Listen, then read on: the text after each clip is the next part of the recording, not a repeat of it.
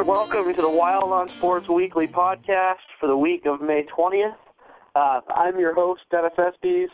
As always, joined in studio by my co-host, the one and only angry Irishman himself, Matty McRants, and of course, at the controls, the real Cobb himself, Mr. Dubworth Esquire III. Um, those of you listening out there, you can join the conversation. Hit us up on Twitter at Wild on Sports, or via email. You can send anything into the show. We'll get to the mailbag a little bit later on, but that's info at wildonsports.com. Um, on the agenda for tonight, Maddie, we're going to talk about a little bit about the NHL playoffs. Obviously, a ton going on there. A uh, little look at the NBA as well. We've got one commissioner in the NHL who's just absolutely static, while we have a guy in the NBA who's probably crying himself to sleep at this point. Uh, over in the NFL, a lot of big news going down just in the last 24 hours or so. Uh, we'll get to that in just a few minutes, and of course, we'll take a look at the MLB as well. Matty, how are we doing tonight? I'm doing great. And awesome. I'm doing awesome, great, awesome. especially after seeing the Boston Bruins come back from a one nothing deficit. But it didn't really feel like they were ever down in that game, did it? No, I mean both teams really came out to play last night. I mean that that was by far the best full game of hockey we've seen out of the Rangers all year. Um, and that all starts right in goal with Henrik Lundqvist. The guy was just an absolute machine in there. I mean, realistically, the Bruins should have had four or five goals. Um, he, we saw he stood on his head last night. He absolutely did, and he had a little bit of help as well. A couple of posts, and we saw what appeared to be the puck act like a golf ball with a Tiger Woods sand wedge, landed on the goal line and zipping back. Um, fortunately, Daniel Paille was there to bang it home, but my goodness, have, have you ever seen anything like that? I, not unless it was on a golf course, I and that was that was amazing. But great heads up play by uh, Paille and Thornton to crash the net there and uh, find the back of the net after that boy, that that fourth line has really been something else. They bring just a ton of energy to the table every week, uh, well, every game. Um, I mean, they, you can call them the fourth line, but they're really like a four versus line four. Right. I mean, by definition, um, I mean, really, it's three grinders, uh, which is what you are going to have on your third and fourth lines. Um, but they play absolutely just fantastic together. They really feed off each other and give that team a huge boost. Um, I mean, really, that's what the Rangers want to have in guys like Brassard and you know what they used to have um, with Steve right. Avery and just all of those guys. That's what the Rangers have always thought to have, um, but never quite. But the Bruins are showing together. the execution with it. Yeah. Oh, absolutely. And they're getting goals in their fourth line, which no other team in the playoffs can say at this point. Um, so I guess jumping right into the Eastern Conference, we're already pretty pretty deep here. Um, before we get too deep into this Rangers Bruins series, let's jump over to the Penguins and the Senators just real quick. Um, what on earth is going on with the goaltending situation with Pittsburgh, Matt? It's just an absolute mess. Who knows? I mean, they have a goalie that brought him to a Stanley Cup with Marc Andre Fleury. I don't know what happened to his confidence, but those uh those pads aren't working out for him. They uh go over to Vokoun in net now. And I don't know. They need something more permanent there or Fleury to get his stride back. Yeah, I mean, Vokoun is a decent goaltender. He's he provides good depth for him, but at 35, I don't know how you know how much of the weight he can handle on those shoulders. He's been around for quite a while. Started with Montreal, bounced around, played in Nashville for a bit, most recently in Washington, um, and has been decent. I mean, he, he's done the job. He's come in and kind of righted the ship a little bit so far this series. But as far as Fleury goes, I mean, but just wow is all you can really and say. exactly I, what you said. They brought him in for depth. They didn't bring him in to lead a team to the conference finals or to the Stanley Cup finals. Right. Yeah, I mean, I, I think, in all honesty, that before the playoffs are done, we're going to see Fleury again. And if, in fact, the Penguins do make a run to the Stanley Cup Finals, it's going to be Fleury that's going to take them there. Um, when the time of recording, while we're recording this, those teams haven't played game four yet. If this series gets evened up two-two, does Fleury come Yeah. in? Yeah, I I I think he has to. I mean, he's their franchise guy at this point. I mean, they're paying him just tons of money. He in the regular season is one of the best goalies in the last five or six years out of anybody in the regular season. He and Lundqvist are the two guys that really just kind of pop off the stats page when you look at them. Uh, just super consistent and just a completely different guy. I mean, he. Do you see the Fleury situation mirroring the Carey Price situation up in Montreal, where two guys are supposed to be the goalie, but haven't Yeah. really panned out in the playoffs? Yeah, I mean, it's hard to really pass judgment on Price this year. He's been kind of fighting a nagging groin injury um, that kind of kept him out here and there. Peter Budaj did a great job filling in during the regular season, but he, I mean, there's a reason why he's bounced around from a few teams and has never really stuck anywhere. He just can't be consistent enough to carry the load as a number one goaltender. Uh, but as far as Price goes, I mean, time will tell. He's really young still. I mean, what is he? Twenty five, twenty six, something Yeah, like he's that. which- surprisingly young. One of those guys where you see his age and you're like, wow, he's as old as I am. I and he's been in the league forever. Both he and Fleury came in really uh, teenagers, um, so it feels like they've been around for five or six years, which they, they have. Um, so while the age, the number itself is pretty small, they're pretty seasoned, and you would think you'd be getting a little bit better play out of these guys. You would Um, hope so. As far as the teams in front of them, um, Daniel Alfredsson just continues to kill the Pittsburgh Penguins. It's something he's done his entire career. Uh, what a machine that guy's been. Oh, it, it's just an ageless wonder. I mean, he is the best player, not named Karlsson, on that team. He's by far the best offensive player, um, and he's doing it in his mid to upper thirties now, and it's just an absolute machine. Uh, he reminds me a lot of Chara in terms of conditioning. And it's just amazing how much ice time those guys can log. I mean, they're pushing Right. 30 almost every night in the playoffs. It's just incredible. Now, they're not young bucks anymore, and both he and Chara always No. seemingly are on the ice when you know, the game's on the line, when the top line is out there. You can count on he, you can count on Chara to be out there to counter that. Right, right. Um, I mean, and For- that goal, going back to the game three real quick, that goal Alfredsson scored, to score a short-handed goal with 30 seconds left in the game to tie it up and send it to overtime. It's What a- devastating. Complete, yeah, exactly. Devastating is the perfect word for it. Just a complete shift of momentum. Um, and I mean, it, the Penguins stuck with it and pushed it to two overtimes, but I mean, Ottawa just they were completely revitalized. Took all the air out of their sails with that.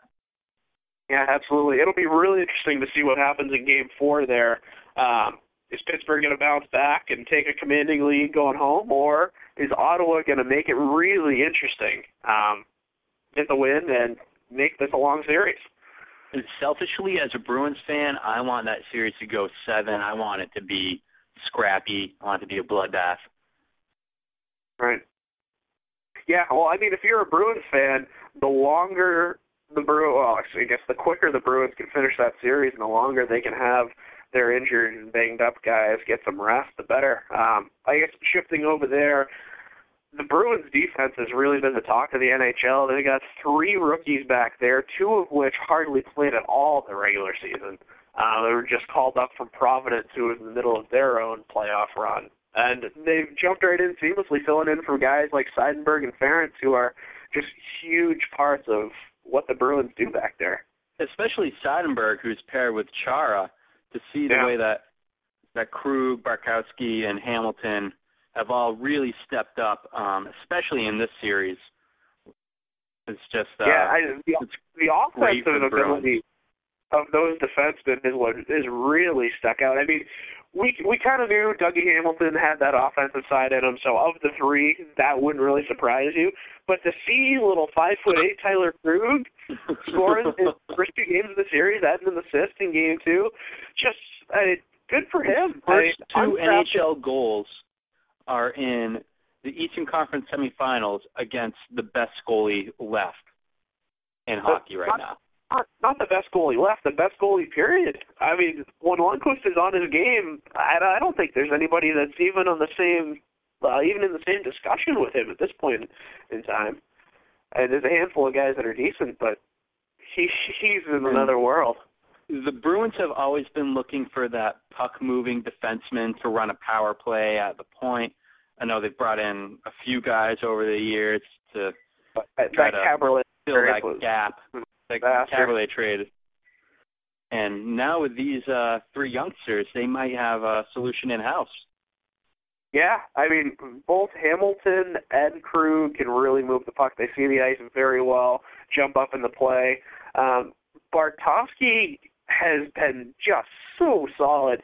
He got beat once that I saw there in Game Three, uh, which is the first time in the entire series I've seen him get beat. But he got right back in the play, drove the guy hard into the boards behind the net, and turned right around and brought it back up the ice. So, I mean, all you can ask for. solid. And Ference is a free agent after this year. You got to imagine with the emergence of these three guys, he's gone. Um, Bartkowski's contract becomes a one-way next year, um, so he's pretty much guaranteed to be in that lineup. And beyond that, I mean, I would Mm, assume after what he's going to be Krug showed you, you know he's going to Yeah. get a crack at the top six. Oh, yeah. I mean, and he's going to get some time here to really show the Bruins what he has to offer. Um, he's the only guy of the three that has a two-way contract for next year. Um, so just purely from a financial standpoint, he might be the odd man out. Um, Right. but he always play his way into the lineup. That's that's the thing about the NHL. Whoever the best players are, are going to play. So we'll see what happens there. So do you see the Bruins breaking out the Bruins and getting the sweep in this, or are the Rangers going to show a little heart and a little determination in front of their home crowd and make the series You- come back to Boston? you would think that the Rangers would be able to do something and steal a game at home. I mean, Lundqvist showed that. I mean, he almost single-handedly stole that game from him in Game Three. If he had gotten any help offensively, I mean, Brad Richards, the guy who won a Stanley Cup and was the MVP for Tortorella at Tampa Bay, he's been demoted down to the fourth line. He's a guy that played on the Didn't first he only have like eight minutes of ice time in Game Three? Yeah, I mean they pretty much only used him on the play. That was about it. I mean the power play, which is just absolutely god awful at this point. right. Um, absolutely terrible. I mean their power play right now is worse than the power play that the Bruins had when they won the cup in 2001. I thought that oh was man, that was brutal. it was. Uh, but I did uh, just yeah, want to bring up one more thing for you here as well. We were talking about Danny Alfredsson, how he seems to be a ageless wonder, and maybe I'm just nitpicking, but the way that Jaromir Jagr is playing right now, I am not impressed by him. He well, seems old. He's not moving his feet. I know that he trusts his offensive skill, but he just seems like a liability. Well, there there are two schools of thought when it comes to Jagr. Um, uh, he's obviously not the same guy he was in, that he was in the 90s when he was the best player in the NHL. We all know that. He's 38. It would be foolish to expect that. Um, exactly. his feet are slow at this point. I mean, he, he's an old man. You know who he is? He is Mark Recchi with a heck of a lot more offensive ability. but you didn't see Recchi get out skated and get a penalty drawn on him because of it. Oh, absolutely, he did. In in the playoffs in 2011, Mark Recchi was there for inspiration in the locker room. He was a guy who would walk up. He he was there to try to help the young guys along because nobody on that team had ever Yeah. really done anything. You know? Maybe Now- the uh maybe I had the uh black and yellow glasses on and after a couple of years he just remembered the good parts about his game. Uh, well, no, no. It's with Jagr, it's twofold. Obviously, the defensive zone, he's garbage. So it's much, it must just drive Julien absolutely crazy, who is a huge defensive first guy. Um, but in the offensive end, he still sees the ice better than anybody on either one of those teams. I mean, the passes that he can make to thread the needle and go tape the tape with guys, I mean, still is just really fun to watch. Um, so huge asset on the power play. While he hasn't found the back of the net himself, he's set up a number of really beautiful goals. Um, I, I just think that trying to watch him skate with Bergeron and Marchand isn't fair to him. I mean, just no. different. He's in there with two spark plugs, and he's he's Yeah. the old car on the side of the road. The nice thing that the Bruins have going for him there, though, is Bergeron's just so unbelievably good defensively that he almost makes up for what they're losing with Jagr on that line now um, in the defensive zone. Um, so there's that. he needs him. to. Yeah. Well, I mean, there's there's a reason why he's in contention for defensive player of the year every single year. I True. there you have it. So So so that, As that's it going to stands do right it for now- us on. What's that? Uh, I'm just a little bit of a recap here. As it stands right now, while we're speaking, Boston up three nothing. Pittsburgh with a two one lead over Ottawa. Currently, they're playing on Wednesday night. Do you see uh, Pittsburgh getting out of the series, and so, how many games? Um, yeah, I, Pittsburgh is just way too deep offensively to lose to this team. Uh, I think. I mean, the only way Pittsburgh loses is if Anderson beats them, and then that's it. Because Ottawa is going to score, you know, two, three goals a night. But with that Pittsburgh offense, they're just so incredibly They deep. are. It's unfair. They just keep rolling them. Whether it's Crosby, it's Malkin, it's Iginla, it's Morrow, it's Jokinen, it's Kunitz, Dupuis, and on and on and on and on and on. It's just Right. endless offensive talent. So at this point, I mean, I would think Pittsburgh in six, maybe seven, if Ottawa can sneak one more here. It's just, uh, it's so hard to tell what you're going to get out of them. And with Ottawa, they, I'm just not convinced that they can keep the puck out of their own net enough to get, come out of this series. What that's do you the beauty of uh that's the beauty of playoff hockey. Yeah, yeah. I mean, we'll have to wait and see. Who knows? Um, as looking over at that Bruins Rangers series, what do you see this one finishing? Are they going to get the sweep or what? I don't see the Rangers coming back from dead here. They're not Toronto. I don't think they have that fight in them. I think Boston puts them away on Thursday. Yeah, They get the sweep. They get the rest that they need to get everyone healthy, and they look forward to the winner of the Pittsburgh Ottawa series. right. Yeah, I mean, I would like to think that the Rangers are going to show up for at least one game, so I'm going to go Boston in five, taking it back on home ice.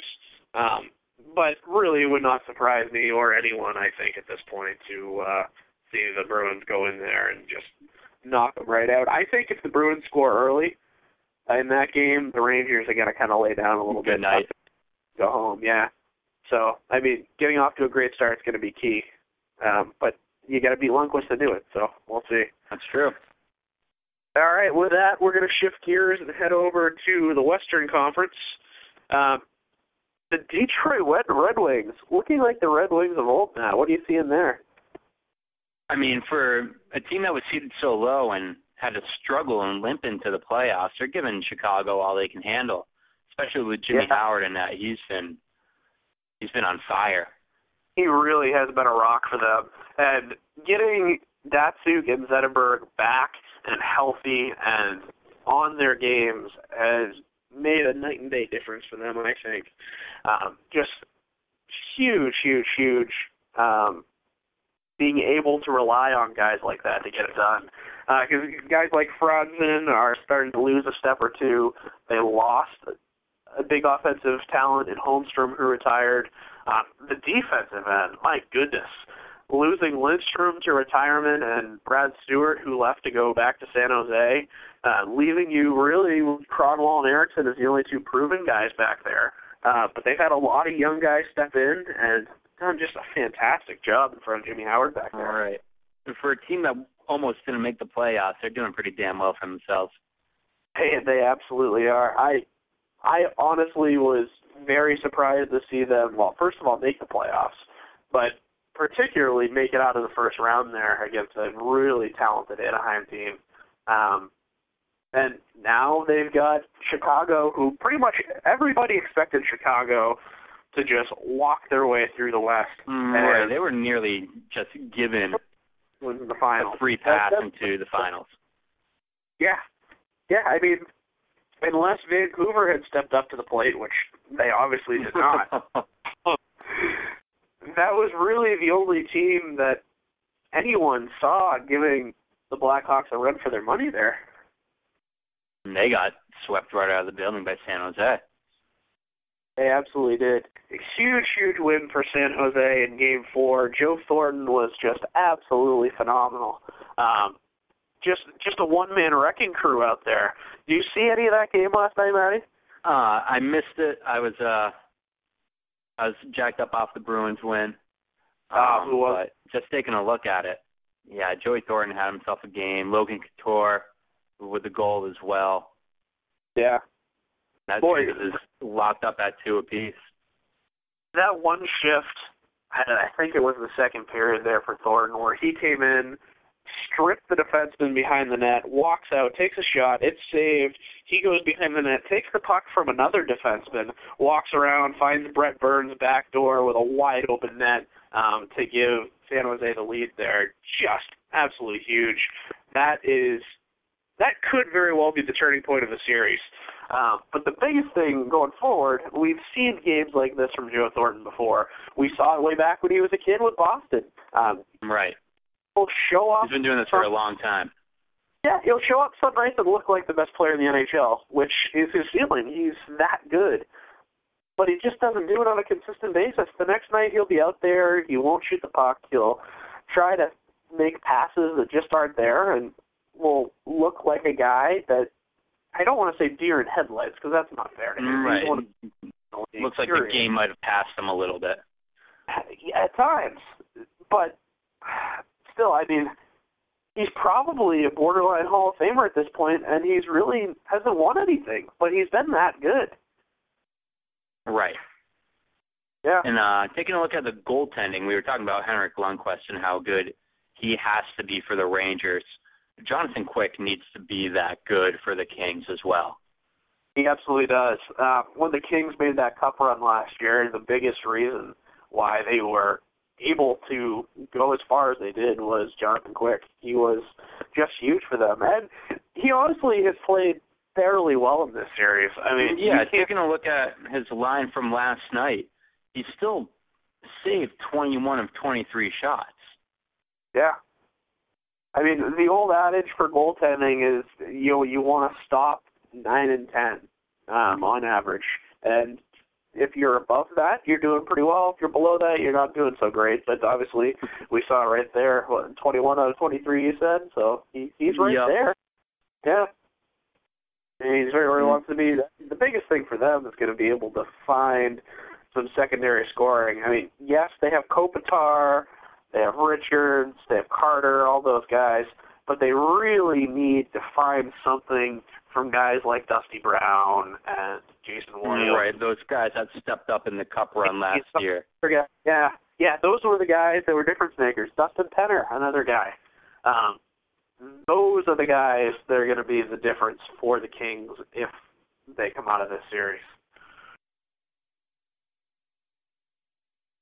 All right, and with that, we're going to take a quick break. When we come back, we're going to look at the NBA playoffs.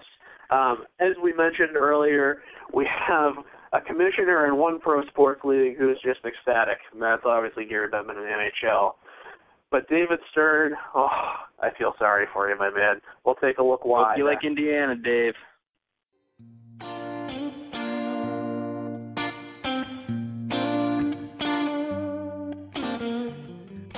probably hear ads on the radio all the time for fanduel.com, and we do too. You hear about from someone from somewhere that you've never heard of winning over $200,000 playing daily fantasy games. Sounds great, but it certainly opens the door for skepticism. I'm skeptical, but that was until one of our own Wild on Sports as Jason Gilson turned his $10 entry into 200 cold ones playing the Friday DFBC. Super easy to play, no long-term commitment. They have games ranging anywhere from a $1 entry up to a $500 entry, with prizes up into the thousands. Click any of the banners on the Wild on Sports homepage. Check out what the excitement's about. I've personally been playing for about two years. It's some of the most fun I've ever had playing fantasy sports. Even more fun than beating Dennis in fantasy football. Again, FanDuel.com. Check it out on Wild on Sports.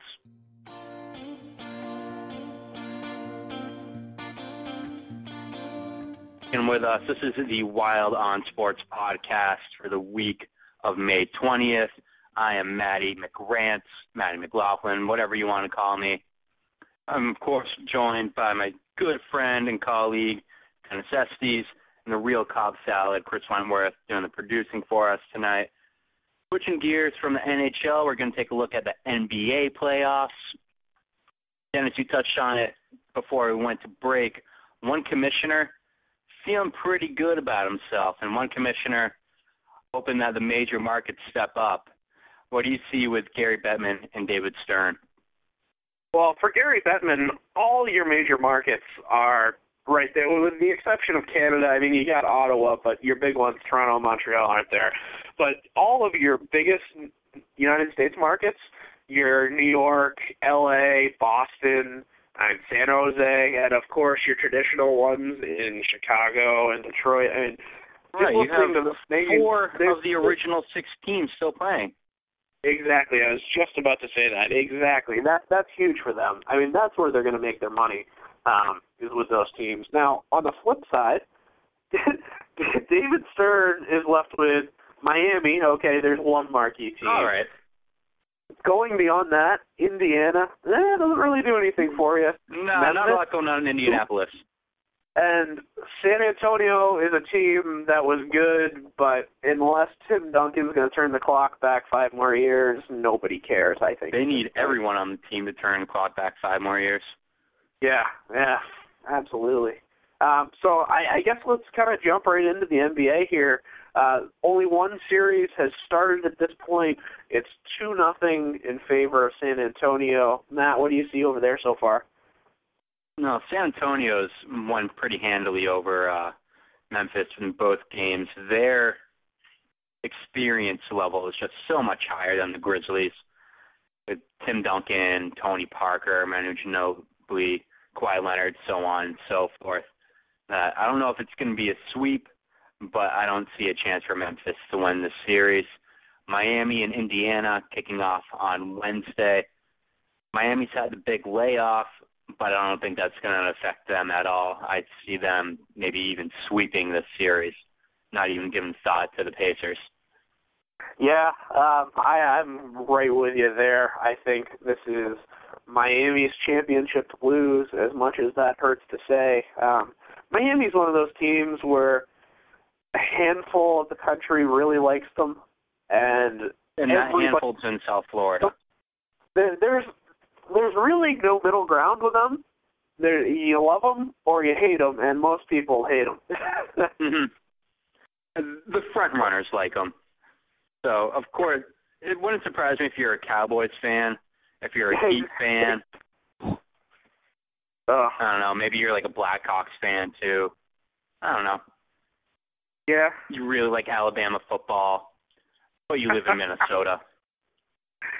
Oh, Come on, you're not a real fan. Oh, that that's that's a real kick in the face to the Minnesotans. Those guys are pretty loyal. I don't know that yeah, I'd go there. Sorry, guys. oh, but I mean, how about South Dakota? Is that better?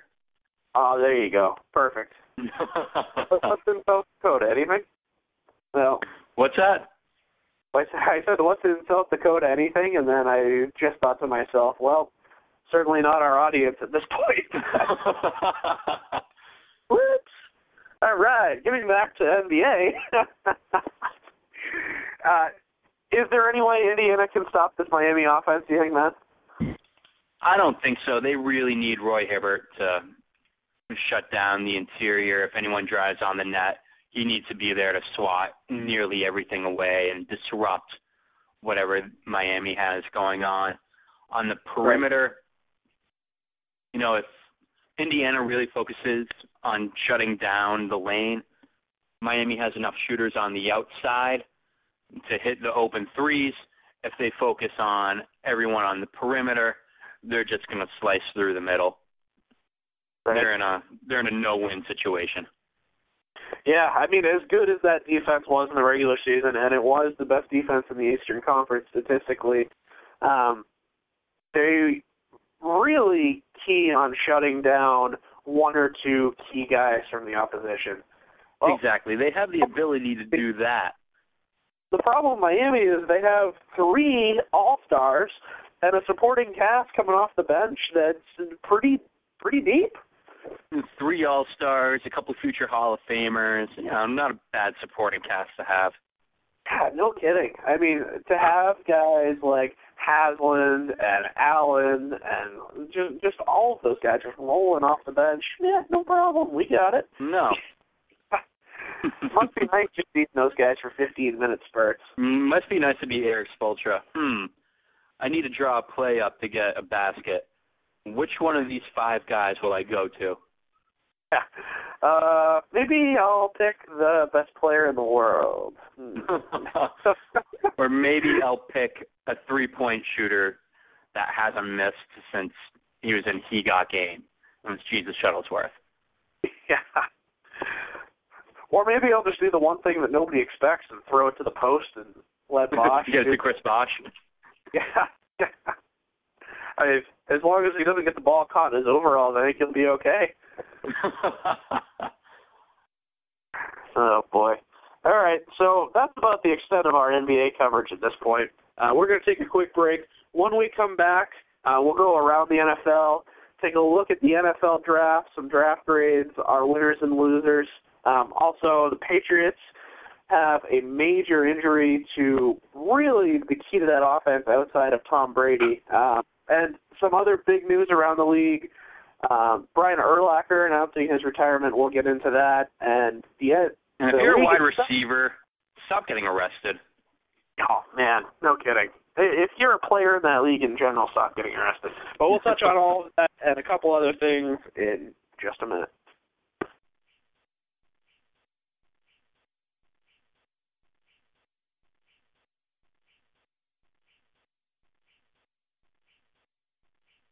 And we're back here with Wild on Sports Weekly podcast.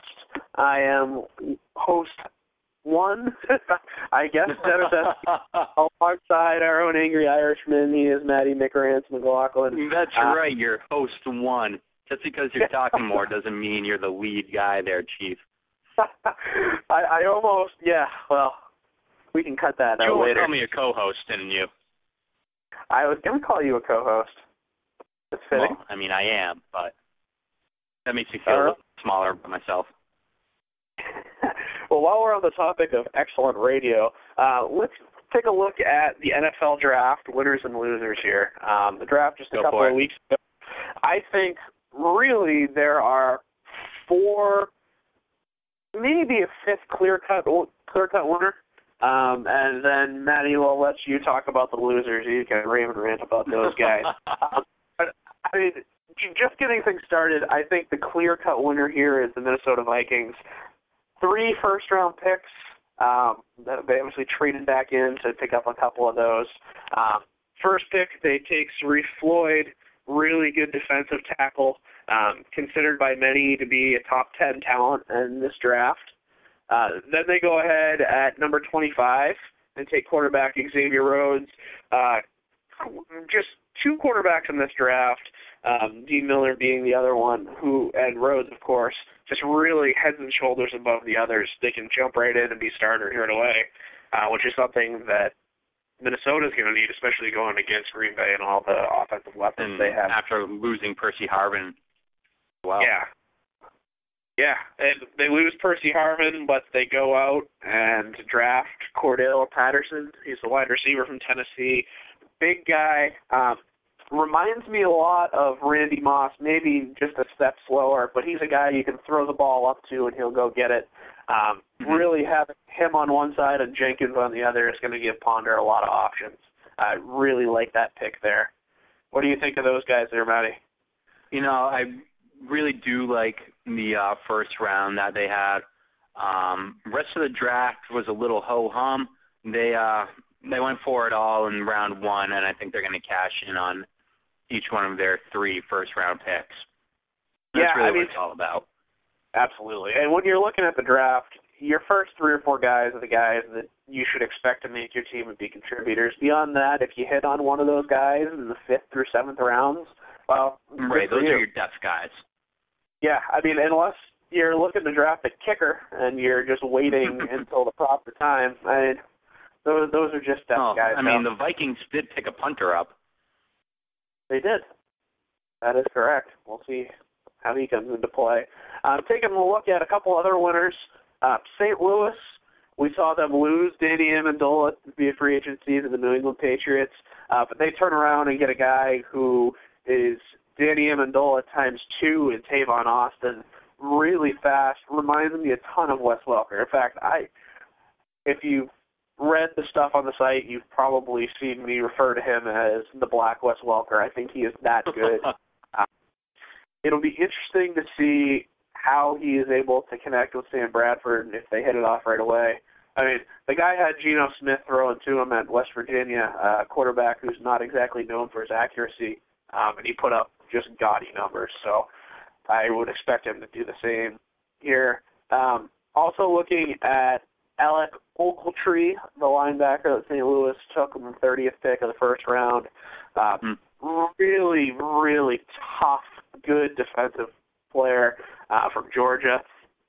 He's we a guy put him that, alongside uh, Laurinaitis as well. That's a pretty formidable uh, linebacking core. Yeah, yeah. I'm not going to want to go over the middle against those guys. I don't know about no. you, but no, I I'm mean, a little I, guy to begin with. Yeah, yeah. Oh, you're you're the Stokley of the group for sure. uh, looking at a couple of other teams, I really like um, the Miami Dolphins. While a lot of people were kind of caught off guard that they traded up to take Dion Jordan at number three, uh, a really just great pick for that defense. Tom Brady is going to be having a hard time sleeping at night going in and out of those games, having Jordan coming off one end and Cameron Wake coming off the other. Um, especially after right. and Miami's always had that history of good edge rushers, um, dating yeah. back to Jason Taylor and the Zach Thomas days as well. So it's just Absolutely. another guy in that in that mold. Absolutely. Yeah, I mean it'll be it'll be really interesting to see what kind of havoc those guys can wreak back there. Um, another really really great pick I think was the Carolina Panthers, number 14, taking. Well, you're gonna have to help me with this last name. Star. what do you got, Matty? Tuawai? I don't know. Don't quote me on that. Oh, there you go. Um, if you read our mock drafts, uh, the one and only Bob Cobb, who is a man in our controls tonight, does a great job with those. Mock draft 2.0, he had Starl and Latui or whatever whatever his name is, was number one pick. I mean, he's that good. Um, right. A little bit raw coming out of Utah, so I mm-hmm. understand some of the skepticism there. Right, and he did have the medical condition that he's been right. cleared with, but you yep. stack him in front of Luke Kuechly, who had a just monster season. That's really strong up the middle. Absolutely. Yeah, I mean that's going to be that's going to be a tough team to run on this year for sure. Um, so big things there. Um, the last team that I think did pretty well was the Denver Broncos, who traded out of the first round, but at the 38th pick took Sylvester Williams. Um, Sylvester Williams is a guy who, kind of like Floyd and Star, slipped quite a bit. Um, they're considered possible top 10 talents at one point. Um, with Williams, there was character issues. Um, if he can keep himself clean, I guess they're calling him a weak guy. Um, you obviously know who some of the other weak guys is. If you're a Patriots fan, Aaron Hernandez dropped draft because he was considered. But do uh, they needed to replace Elvis Dumervil's talent, and they were able to do so in the draft. I absolutely think so. Yeah. Uh, so I'm going to throw the ball over to you now, Matty, uh, to take a look at some of the losers in this right. year's draft. And so there's one Actually, there's one team that's pretty used to being losers, but I gotta give them some props in this draft, and that's the Jacksonville Jaguars. They uh were able to pick up Luke Joeckel, who is a potential number one pick. Yeah. Uh, Dwayne Gratz and uh, cornerback, potential starter. Then they added Ace Sanders and uh, do everything kind of guy, Denard Robinson as well.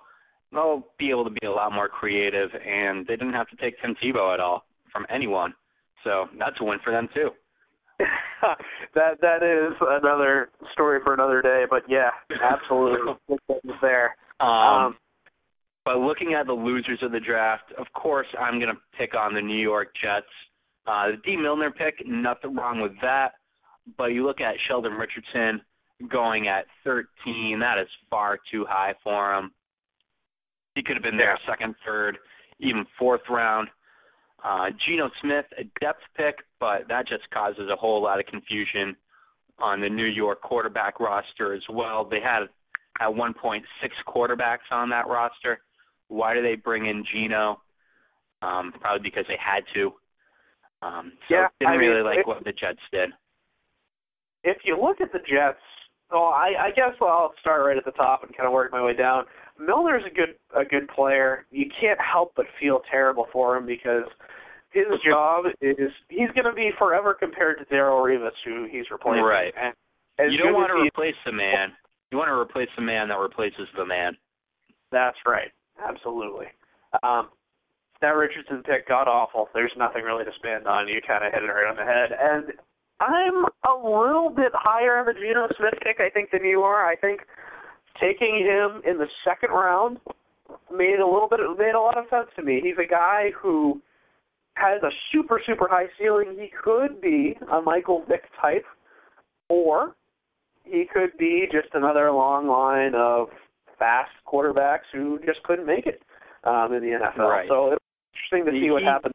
Didn't run I, a pro style at all at West Virginia. They were a very run gun under Holgorsen. So right. to see him transition to a pro offense with a lot more terminology than whatever Ace Jet 1A is. Yeah, whatever oh, I, he was calling out.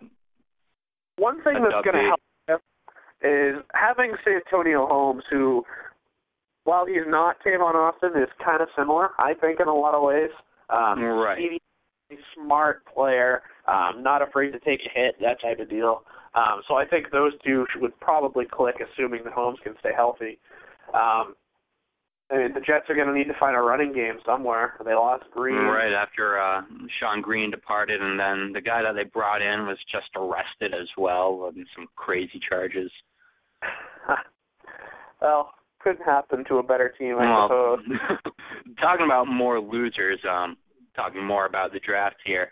Um, Tampa Bay Bucks. I know that you just said that they picked up Revis, so everything in the draft is kind of uh, just icing on the cake for them. They picked up Mike Glennon in the third round. Mike Glennon coming out of NC State. He's not that close to being a starter, and you already have Josh Freeman on the roster, who's had a decent campaign. His first year, a little bit shakier. This past year, I don't really see a reason for them to need to bring a quarterback in unless they want to give that competition to Freeman. So if it wasn't for Revis, um, maybe their grade from other experts wouldn't be so high. But what they did didn't really impress me either.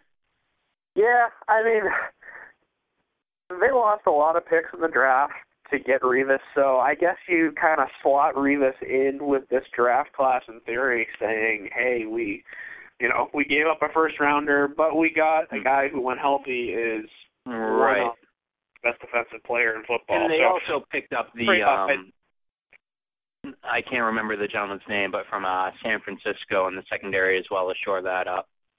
Yeah, uh Goldson? That's the one, yeah. Yeah, yeah, he's he's a he's a great little safety back there. Um the 49ers are really going to miss him. Um but very good player. Um yeah, looking uh, at another couple of losers, Matt, I just wanted to touch on one real quick. Um going back to the AFC East. The Buffalo Bills why in the world are you taking EJ Manuel? I mean, I don't know. He, I don't even the one in the top three quarterbacks in this draft class, let no, alone but the number sixteen pick. and his college coach, now the head coach in Buffalo. What does that say about Ryan Nassib? That his oh. fo- his college coach is just like, you know what? I'd rather have the unknown guy that I have no no repertoire with, and EJ Manuel, and let Nassib slip. Yeah, I mean, if I was that coach, I'd probably just say, forget it. I'm going to clean house at the quarterback position. If I if I like Manuel enough to bring him in, I maybe I take Nassib in the third or fourth round as well, just to have a little depth. Unless Right. you're the you know he's not going to cut it in the NFL, which is probably more of the case.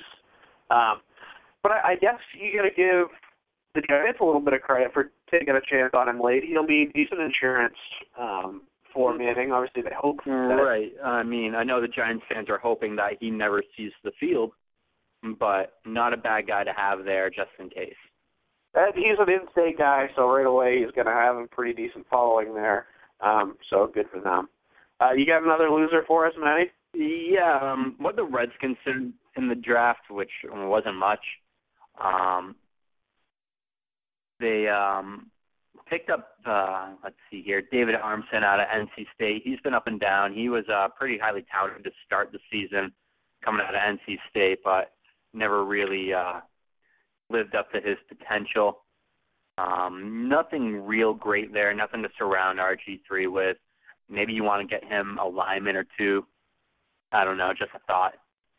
Yeah, yeah. I mean, having your franchise quarterback, but quarterback being thrown around the field like a rag doll is probably not the best way to conduct business. But I mean, who knows? Daniel Snyder's got a master plan, I'm sure, and I promise you that it will not work. and it involves a lot of money. yeah. Well, I mean, spend it if you got it, I guess. I guess so. Yeah. All right. So the final team I want to touch on as a loser, and I think they were a big loser here, uh, is the Chicago Bears. They could have had tight end Tyler, Tyler Eifert, who would have been just a fantastic fit there. Would have given Cutler another weapon to add to Brandon Marshall. Nope, we don't want him. Instead, we're going to take a tackle in Jake Long, who we could have had probably in the third round. Uh, not made- Jake Long. Okay. Jake Long. Jake Long's brother. Right, Kyle Long. I, I said Jake. Kyle Long is not even a fraction of the lineman that Jake Long is, and of course he couldn't even hold his father's jockstrap. I think when you're talking about as a tackle, um, just an absolute waste. I I know they're hoping the pedigree will work out for him. Uh, if you can keep him, you know, off the hard drugs, then all the power Right. to you. Maybe he turns into something, but I I just don't like that pick at all. No. And um going on with the Bears here, big news today on Wednesday. Brian Urlacher, after 13 years, drafted in the 2000 draft, saying, "You know what? Enough's enough." He's hanging it up. Another great middle linebacker and tradition of great middle linebackers in Chicago. Yeah, I mean, what what a Hall of Fame class it's going to be in a few years when you have Ray Lewis, an unbelievable linebacker, and Brian Urlacher, who is just a tackles machine. Well, he he led the league in tackles. I was looking I at think he had, uh, earlier, just a right around 1700 in his career. Um, That's he awesome. he was an absolute beast. He uh, uh eight-time Pro Bowler over his 13-year career. That's the guy right. they'll see in Canton. Yeah, I mean, you can't help but feel bad for the guy. Obviously, he wanted to play a few more years. Um, he wasn't in the plans in Chicago, and I think he really didn't like the money that other teams were offering. I don't think many teams wanted Right. to give much guaranteed money to a guy who has missed a lot of time the last couple of seasons to injury and is getting up there in age. And it, I mean, as good as he's been, his skill set's diminishing. That's going to happen with age. Right, and the Bears offered him the one-year, two million dollar deal that Urlacher kind of felt like a slap in the face. Um, regardless, he is going to end his career in the same place that he started it, which is impressive in its own right. It is absolutely, and and good for him for realizing that and saying, you know what, um, maybe it's time. I've been a little beat up. Instead of just damaging my body anymore, it's time to go out on a high note and sail off into and the sunset. not get his brain scrambled and maybe enjoy a part of his life. Yeah. Well, switching gears from a, ha- a happy story to a couple of not so great stories. Matt, I know you're a huge Patriots fan. I am. How worried are you about this gr- the latest Rob Gronkowski injury and surgery? Well, I'm trying to stay calm, but it's tough. Without Rob Gronkowski, this team lacks a lot. He's Yeah. his injuries are the reason why they haven't won Super Bowls. Absolutely. I mean, they've been right there the last two years, and he's tried to play hurt. And I think you have him healthy, you win one, if not both of those. Right, and I agree. Um, Aaron Hernandez also with his own injury issues. Of course, you have Jake Ballard, who you uh, stashed on the roster last year to uh, relieve yourselves a little bit. He but, makes you all warm and fuzzy inside, doesn't he? yeah, but this is Gronk's world. We're just living in it. Yo soy fiesta, my friend. Yo Soy Fiesta.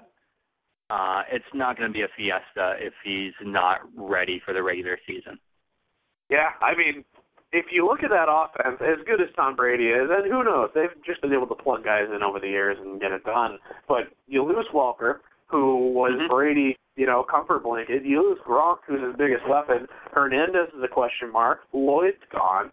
I mean, really, at this point, you're left with Julian Edelman, who's coming off an injury. You're Mhm. left with Danny Amendola, who we talked about, who's a, a nice player and I think is going to fit in okay with Brady there. Um, but beyond that, I mean, I don't get excited about guys like Donald Jones, Jenkins. Right, and they did draft a couple of uh couple of guys as well to uh to bolster the receiver core. So maybe Yeah. it's not as bad um picking up uh Josh Boyce and Aaron Dobson in the draft. Yeah, we'll see what happens. Yeah, they need Gronk. They need Gronk bad. Um the Patriots know that he has injury issues. That's how he slipped to them. But it was Yeah. very easy to overlook that seeing his success. Right. I mean, he he was really big. I I I think he missed almost all of his senior season at Arizona, if I'm not mistaken. Right. I, it was a back injury that held him out then. It's a back injury Back- along with Oh. a forearm that's uh that's got him out of commission now. So Do you, do yeah, as a Patriots fan I'm concerned. Do you think, and I, I know there have been whispers, but do you think there's any steroid involvement there that could be a reason he's No, because if you look at his entire family, they're all manimals. yeah So All I don't think fair. uh I think those whispers are uh Yeah, gonna turn I mean- into a hush pretty quick. the injury history and the size of the man. I mean, it's understandable that someone would ask the question. Um, well, I mean, that's the day and age that we're in though. If you're right. if you're an athletic freak, you're an athletic freak on steroids. Right. Well, change changing topics from one bad story to the next. Um, Matt, what on earth is going on with the wide receivers in this league? Ocho Cinco, Well, like, luckily they're not in this league anymore. yeah, Ocho but- Cinco is no longer in this league, but I guess he's lumped in because of who he was. And Titus Young, man, Arrested come on, three man. times, twice in a day. How the hell does that happen? how stupid no, I have got to be? arrested once. I'm good. No, Yeah. you know what? You know it's going to be a I'm great idea? If I get arrested again. That sounds like a super idea. What an idiot. oh boy. Well, you know what's clear to me at this point, um, seeing the Ocho Cinco thing, and for those of you who haven't seen it, um, he was on probation for headbutting his now ex-wife. Um, that happened right before the Miami Dolphins cut him in training camp prior to last season. Um, but he was on probation, left the county, warrant out for his arrest, the whole nine yards. Well, they finally catch up with him. Um, he was smart enough to help out the police, tweeting, chilling in Pasadena, uh, which is obviously outside of Dade County. So really smart move there. Um, I, I guess if you're the NFL, you got to start looking at programs to help these guys out, especially right, and from questionable backgrounds. Right, and luckily now they do have that rookie symposium where they bring guys in, um, older veteran players to kind of talk to the rooks about what it's like. But these are well, young guys getting a lot of money. Yeah, yeah. I mean, if you're coming from a background that has a lot of drugs and violence, that's what you've grown up around. All of a sudden, you have just a ton of money thrown in your lap. Well, what's the first thing you're going to do? Well, you're right, probably going to go home. Oh, you're going to buy a couple guns. Maybe you're going to buy a couple guns for your buddies just to help them out. And before you know it, you've found yourself in hell of a mess. Mm, right, and look at a guy like uh, who is it, McClain, who is playing out in Oakland. Uh, I believe yeah. he was just picked up by uh, by the Ravens, but that's a guy who or actually no, I take that back. He retired because no one wants to take a risk on him. He can't go to his own hometown without getting himself arrested. Just just terrible. I, there's some, they they got to come up with something. I mean that's the that's the bottom line. What that answer right. is, the guys that are far smarter than you and I, but not by much, but well, yeah. It, if you're Roger Goodell, I got to imagine that you're thinking this is just a PR nightmare. What can I do to fix it? Right. All right. So with that, we are going to take a quick break. When we get back, we'll take a look around Major League Baseball. A um, couple of surprises in the AL East. Uh, a couple more surprises for the wrong reasons out on the West Coast, and how on earth do the St. Louis Cardinals continue to do what they're doing? Um, all that and more next.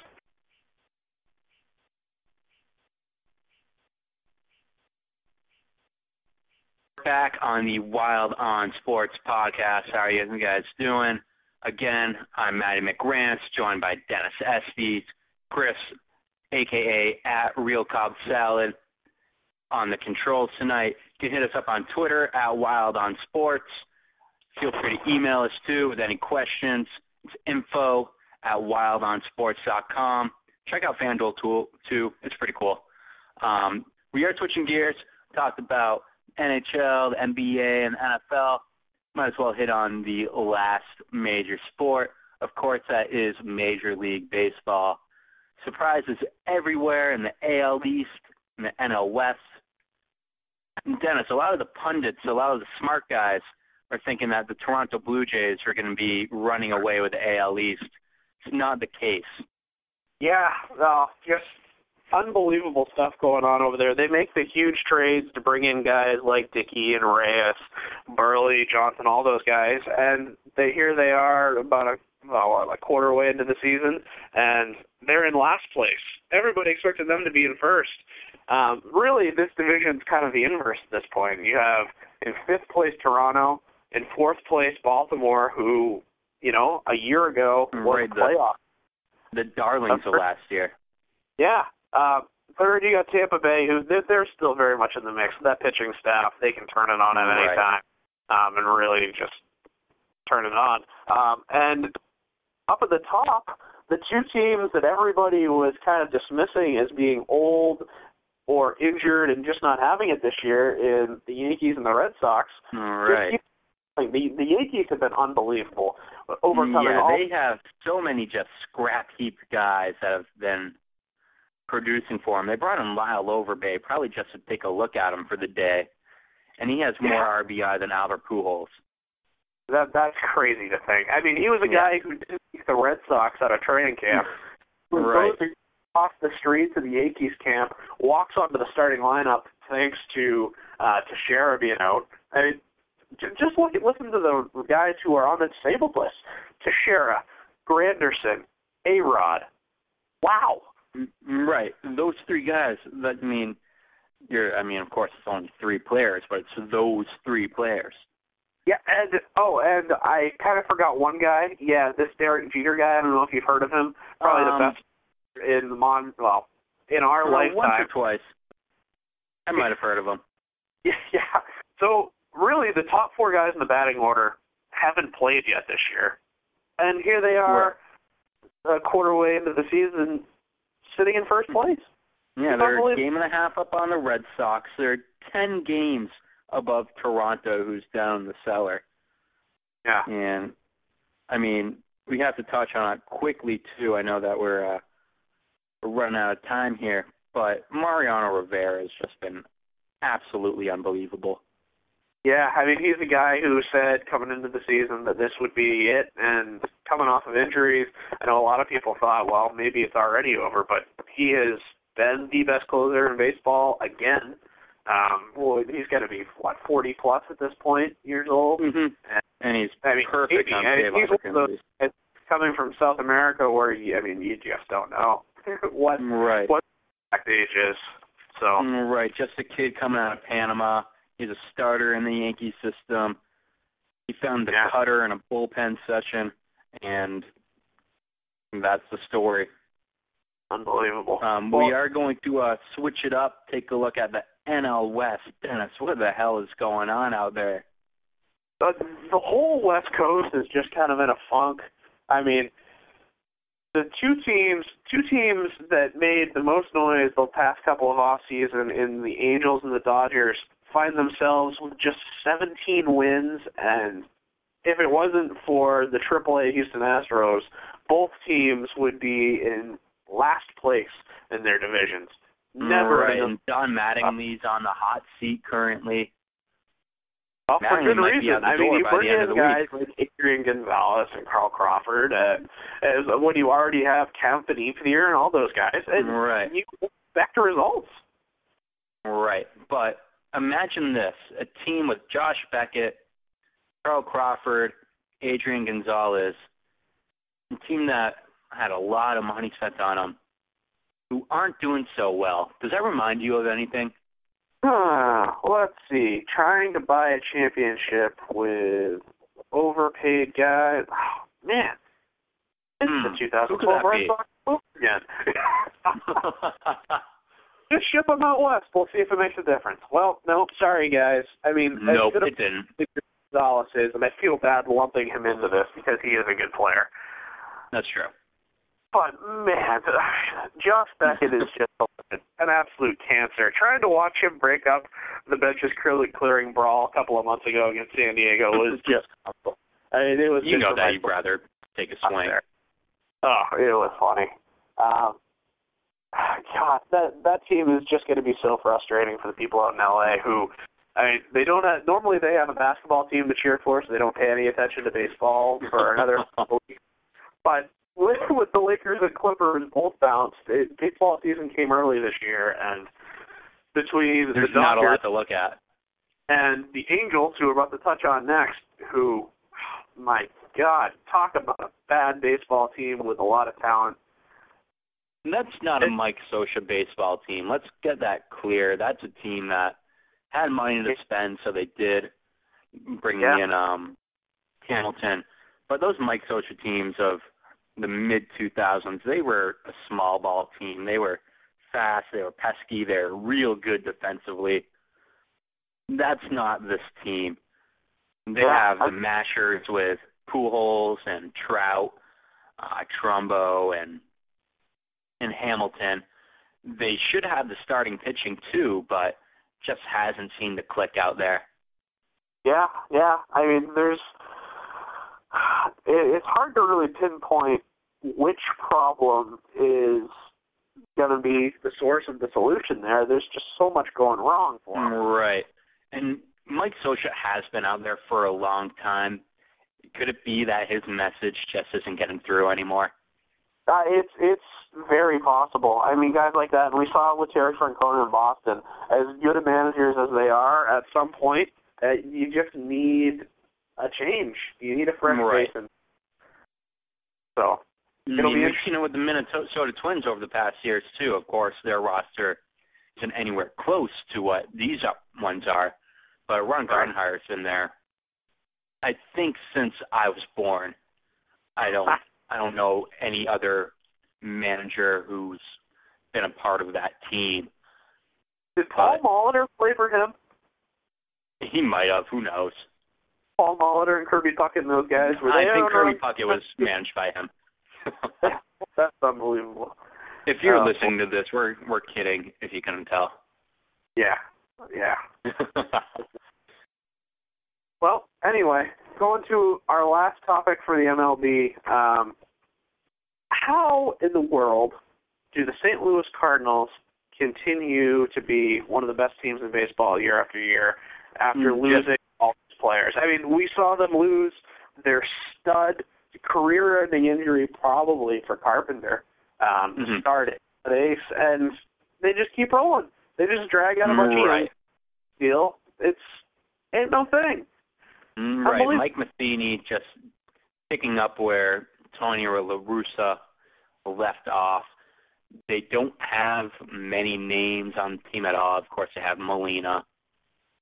And they have Freese and Holliday. Um, Beltran, if you want to throw him in there, though he's on, on the decline. But you're winning with guys like Allen Craig, Pete Kozma, Jon Jay. Those aren't your marquee names. Oh, far from it. And on the pitching staff, you still have Adam Wainwright there, who's who's just a solid, solid pitcher.